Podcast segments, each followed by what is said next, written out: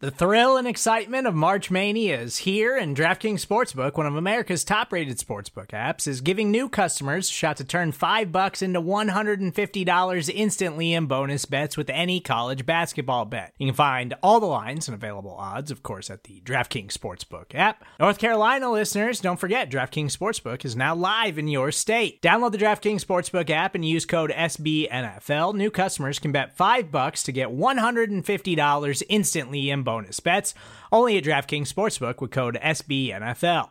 The crown is yours. Gambling problem? Call 1 800 Gambler or in West Virginia, visit www.1800Gambler.net. In New York, call 8778 HOPE NY or text HOPE NY. In Connecticut, help is available for problem gambling. Call 888 789 7777 or visit ccpg.org.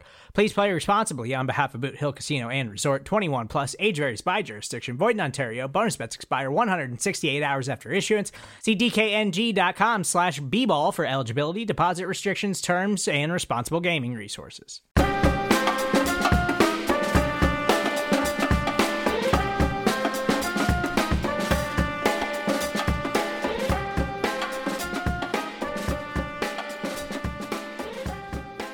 Hello, welcome to a special edition of the Big Blue Big Board podcast. I am Dan Pizzuta, joined here by Chris Pflum. Chris, how you doing? Oh, you know, pretty good.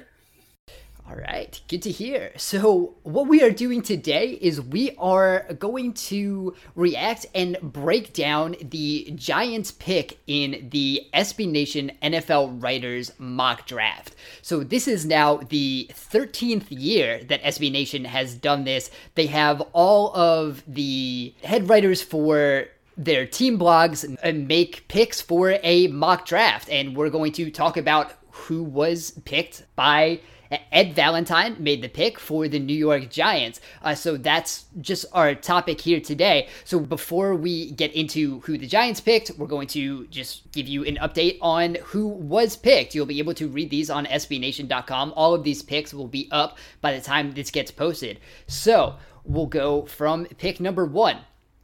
Not a lot of surprises here. Arizona selected Kyler Murray first overall. San Francisco took edge Nick Bosa from Ohio State, number two. The Jets at number three took Josh Allen, edge from Kentucky. Oakland, number four, took Quinnen Williams, interior defensive line from Alabama. The big surprise, I guess, here is Tampa Bay at five took Ed Oliver, uh, interior defensive line from Houston. So that left the Giants with some options at all the options at quarterback, a couple other options at edge rusher, but Ed went with Devin White, the linebacker from LSU. Uh, Chris, what are your initial thoughts about this pick? Honestly, I if that came to pass, I would be surprised. We'll get into why because based on who else is on the board, but also I'm not sure if I would be happy or upset with this pick. White is it, Devin White is almost two uh, two different prospects at the same time for me. Yeah, it's an interesting pick. I think is the best way to put it. Uh, I think just from a, a positional value standpoint, and of course we know the general manager of the New York Giants does not really care about that. So I, I believe it. He officially classified it as a crock one of several sense. crocs we've found out. Yeah. So when, when you're looking at that, uh, taking a running back second overall last year and then a linebacker, an off-ball overall, linebacker. yeah, an off-ball linebacker, six overall this year. All right, not the greatest look, but there's some things to like about Devin White. I think he's the clear consensus number one off ball linebacker. He is super athletic. He graded second in SPARQ, the 93rd percentile. And again, that is a composite athleticism metric. So 93rd percentile among all NFL off ball linebackers. So he you know, has that going for him. It has been very good against the run. Um, I think his coverage it can be hit or miss. That is probably what would concern me the most about this pick is whether the coverage can hold up to to be worthy of taking a linebacker like that this high in this era of the NFL. Per Sports Info Solutions, he had 7.3 yards per target allowed in 2018. Uh, his uh, pro football focus coverage grades are much better than that. The 7.3 yards per target is, is one of the worst among this linebacker class. Uh, so uh, that's concerning, but I think you got to try to figure out which one kind of takes precedent there. And if you feel better about his uh, coverage, uh, then it makes you feel probably a little better about this pick, especially if you're going to stick him next to Alec Ogletree. If both of them are struggling in coverage, it doesn't really matter how athletic they are running sideline to sideline. Uh, if they're not going to cover well, then that probably doesn't really help too much. Yeah, you know, and this is where I say that White is almost like two different prospects to me. It, as an athlete, he is he's a fantastic athlete. He has a le- legitimately elite athletic profile. In my scouting report of him, which is also going to be published, or depending on when this goes up, has been published today, I say that White is almost like a defensive coordinator entered a cheat code before going into a creative player. You know, he's maybe an inch or two shorter than ideal, but he's got ideal weight. He's got ridiculous speed. He's got loose enough hips to cover. Uh, LSU used him covering slots a couple times, and he can move well enough. And he is just explosively powerful when he when he comes at a an offensive player directly. The problem for me is that getting him on the field, his mental game lags in some cases far behind his physical game. He is very easily baited and manipulated by offenses. He can be moved well away from the play by play action. He bites hard and fast on play action. He will chase counters to the other side of the field, only having to try to sift back through the wash to get back to the running back. He does have a tendency to lose track of the ball on like read options or in RPO situations so all of that gives me pause because those are things that are going to have to be coached up. And if you're taking a off-ball linebacker this high, he has to be Luke Kuechly tier in terms of just impact on a defense. And I don't know that Devin White, even though he has the athletic profile to be that kind of a player, I don't know if he will ever have the mental game to be that kind of a player.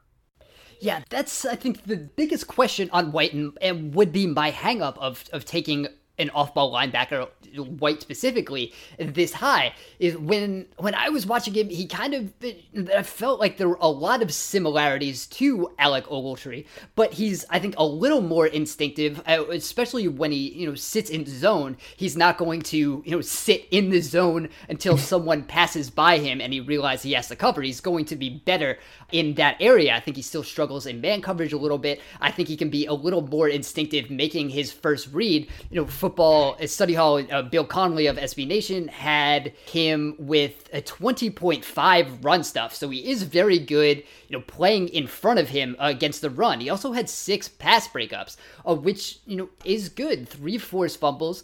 So I, I think there, there are similarities to Alec Ogletree with the, a little better instinct. Now, is that enough to be a good player?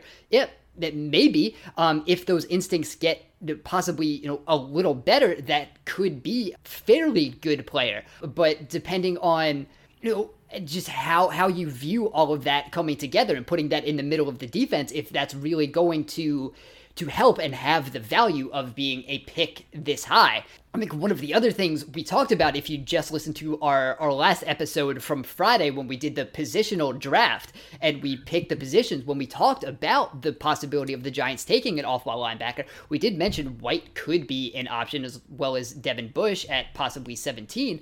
And some of the rationale there was those two are so far ahead of all the other prospects in this class because there is a big gap between them and the rest of the positional group that that maybe that also bumps them up. Because while off-ball linebacker uh, might not be huge in you know positional value overall in a defense in this draft class it, you can maybe make the argument because these two are so much better than everyone else.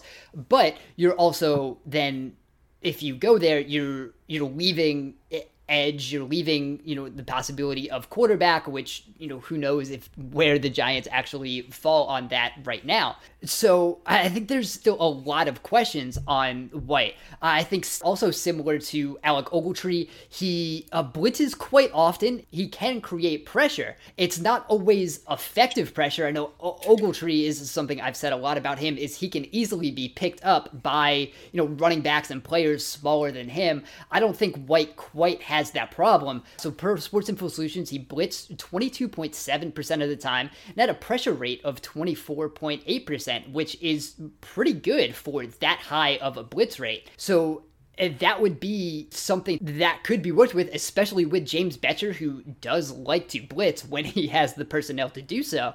I think putting him next to Ogletree, uh, I think a lot of their skill sets kind of overlap. So I don't know if that makes it easier to move on from Ogletree or if you just want those two players playing at the same time. So it, it does bring up uh, a, a decent amount of questions of how the Giants would continue to build the roster from there. Yeah, definitely.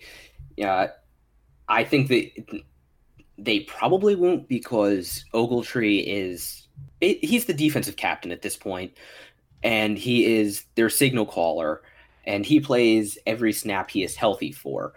Drafting Devin White would allow them to make him a June first cut. They just probably would not do that. So then you do have to figure out how do you get these two guys with very similar games to coexist within the defense. Who you know, which one are you taking off in nickel situations? Are you leaving both of them on and you know taking off a defensive lineman? And then if you can't get the mental side of White's game to mature, you have whose play speed does not match their physical speed. And we saw last year how offenses can freeze that type of player, even though White is more reactive than Ogletree is. That isn't always a he he doesn't always make the correct reaction. That can be exploited. And then moving on, the defense has so many holes. You know, what are the Giants going to do with edge rusher? Are, are they going to be depending on these two linebackers to, for double A gap blitzes every snap? So that it does bring up some domino questions. Yeah, and this is part of the problem of being a strict best player available type of drafter, which Gettleman had said he is. I, I don't think a lot of people really are because need does go into so many of these evaluations. I would not be surprised if Devin White is ranked, you know, what is it, sixth on their board. And if the board falls this way and Oliver goes before. But I think as as much as I've read and have looked into things, it does seem that Devin White is you know almost a lock to go fifth to Tampa Bay. So uh, Tampa taking Ed Oliver over Devin White would be a surprise, and that was I think the biggest surprise of those top five picks that we saw. Uh, but I wouldn't be surprised if Devin White is this high on the Giants board, and if they would be tempted to make this pick. I think the question is then how yeah how you continue to build a defense when that is the player you value the most.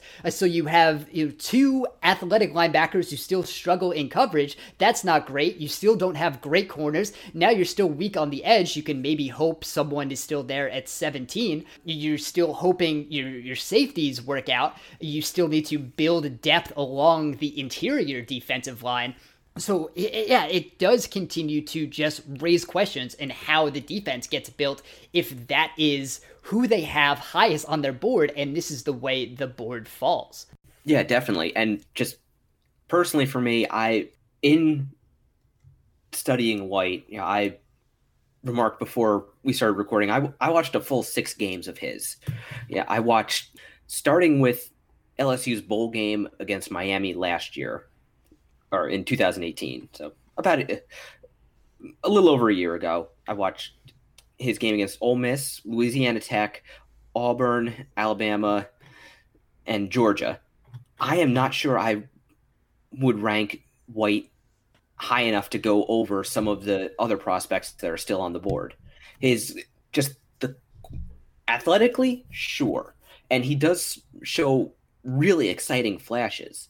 But it's just the the mental aspect to me is it's concerning, especially if it can't be developed. Yeah, and I think these are all uh, very valid questions. Let's, as we look at this, let's maybe look at who was passed up to uh, make this pick. You have all the edge rushers. You have Brian Burns, Montez Sweat.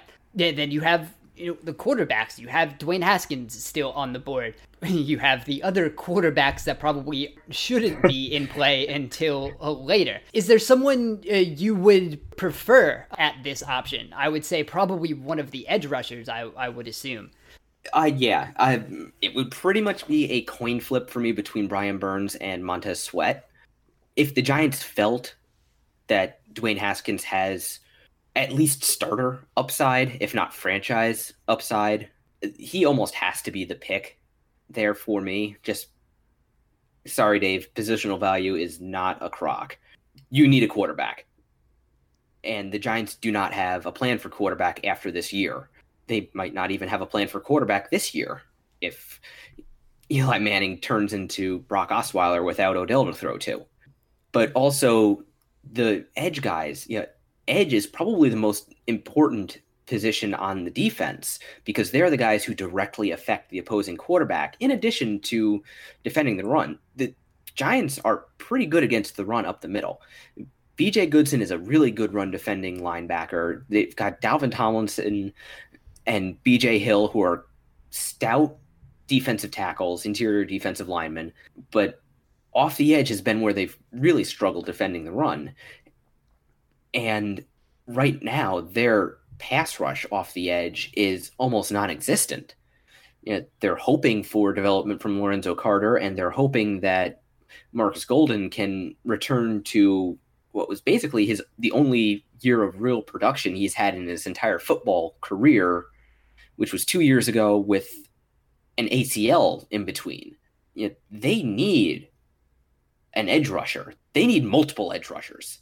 Yeah, that's the thing, and, and I'd say that's probably the most likely place they go at six. Although we'll say if Quinnen Williams or possibly Ed Oliver, I, the more I have really looked into Ed Oliver and just thinking about it, I, I think he's absolutely worth six overall, and he's probably someone Gettleman would like better as well. So I think if one of those two were on the board, that's probably the pick. Although I, I would think Edge is the next most likely and and probably sweat over Burns, although I would probably personally have it the other way around. I like Brian Burns quite a bit. I still do like Montez Sweat. I just like Burns a little more. But I think as this draft falls, I think maybe since none of those guys have been taken, you wonder if one of them is going to be available at 17 or if you know just one of the another edge rusher worthy of that 17th pick uh, is going to be there and we'll have to see as of this recording uh, we do not know what the rest of the NFL writers did in between pick 6 and 17 so uh, we're going to uh, be back when that pick does happen. That pick will then be again put on SB Nation. It'll be on Big Blue View, and we'll be back to break down whatever pick that is. And we don't know. I, I would assume we probably lean toward edge there because you almost have to at this point. And and again that's part of drafting best player available here and that's that was part of ed's reasoning for this pick. And what he said was i just feel like the position doesn't matter the giants need playmakers all over the defense and i thought white was the best one left. So again i i could see the giants believing that and i think that starts to force your hand later in the draft and and that could make it a little more difficult down the line and i think that's just kind of how this pick starts putting the draft in that motion. Yeah, and personally, I, you know, I would go for an edge rusher at six and look at Devin Bush at 17, who I actually really like. I think he does work well with Ogletree because he is a little bit undersized. He's good in coverage. He's a good blitzer. He's got that just frenetic style of play that I love seeing in a linebacker. Or I don't actually think that Ben Burr-Kirven out of Washington or Blake Cashman out of Minnesota are that far behind the two Devons. I don't think there is a huge gap there. those guys are both very instinctive and tested out to be much more athletic than really a lot of people expected from them. So I would actually be fine with one of those guys on the second day of the draft. But the pick is made, the die is cast. We'll just have to see how things shake out, at least in how things hypothetically shake out. Yep, that is the case. Uh, so uh, that is how we feel about this pick. Uh, please check out the rest of the picks on SB Nation. Uh, the Giants picks are going to be on Big Blue View. All of this will be going on uh, throughout the week. Uh, make sure you check our work at Big Blue View. We will be back with our regularly scheduled podcast during the week. Ed will have his normal shows. This is just a bonus show to break down and be the the audio portion of this special project that SB Nation Nation does every year. So thank you guys for listening. You can find this podcast wherever you get your podcast. Please rate and review if you have not. You follow work on bigblueview.com. You can follow Big Blue View on Twitter at Big Blue View. You can follow Big Blue View on Instagram at big underscore blue underscore view. You can follow me on Twitter at Dan Pizzuta. You can follow Chris on Twitter at Raptor MKII. Thank you guys for listening, and we will talk to you again soon.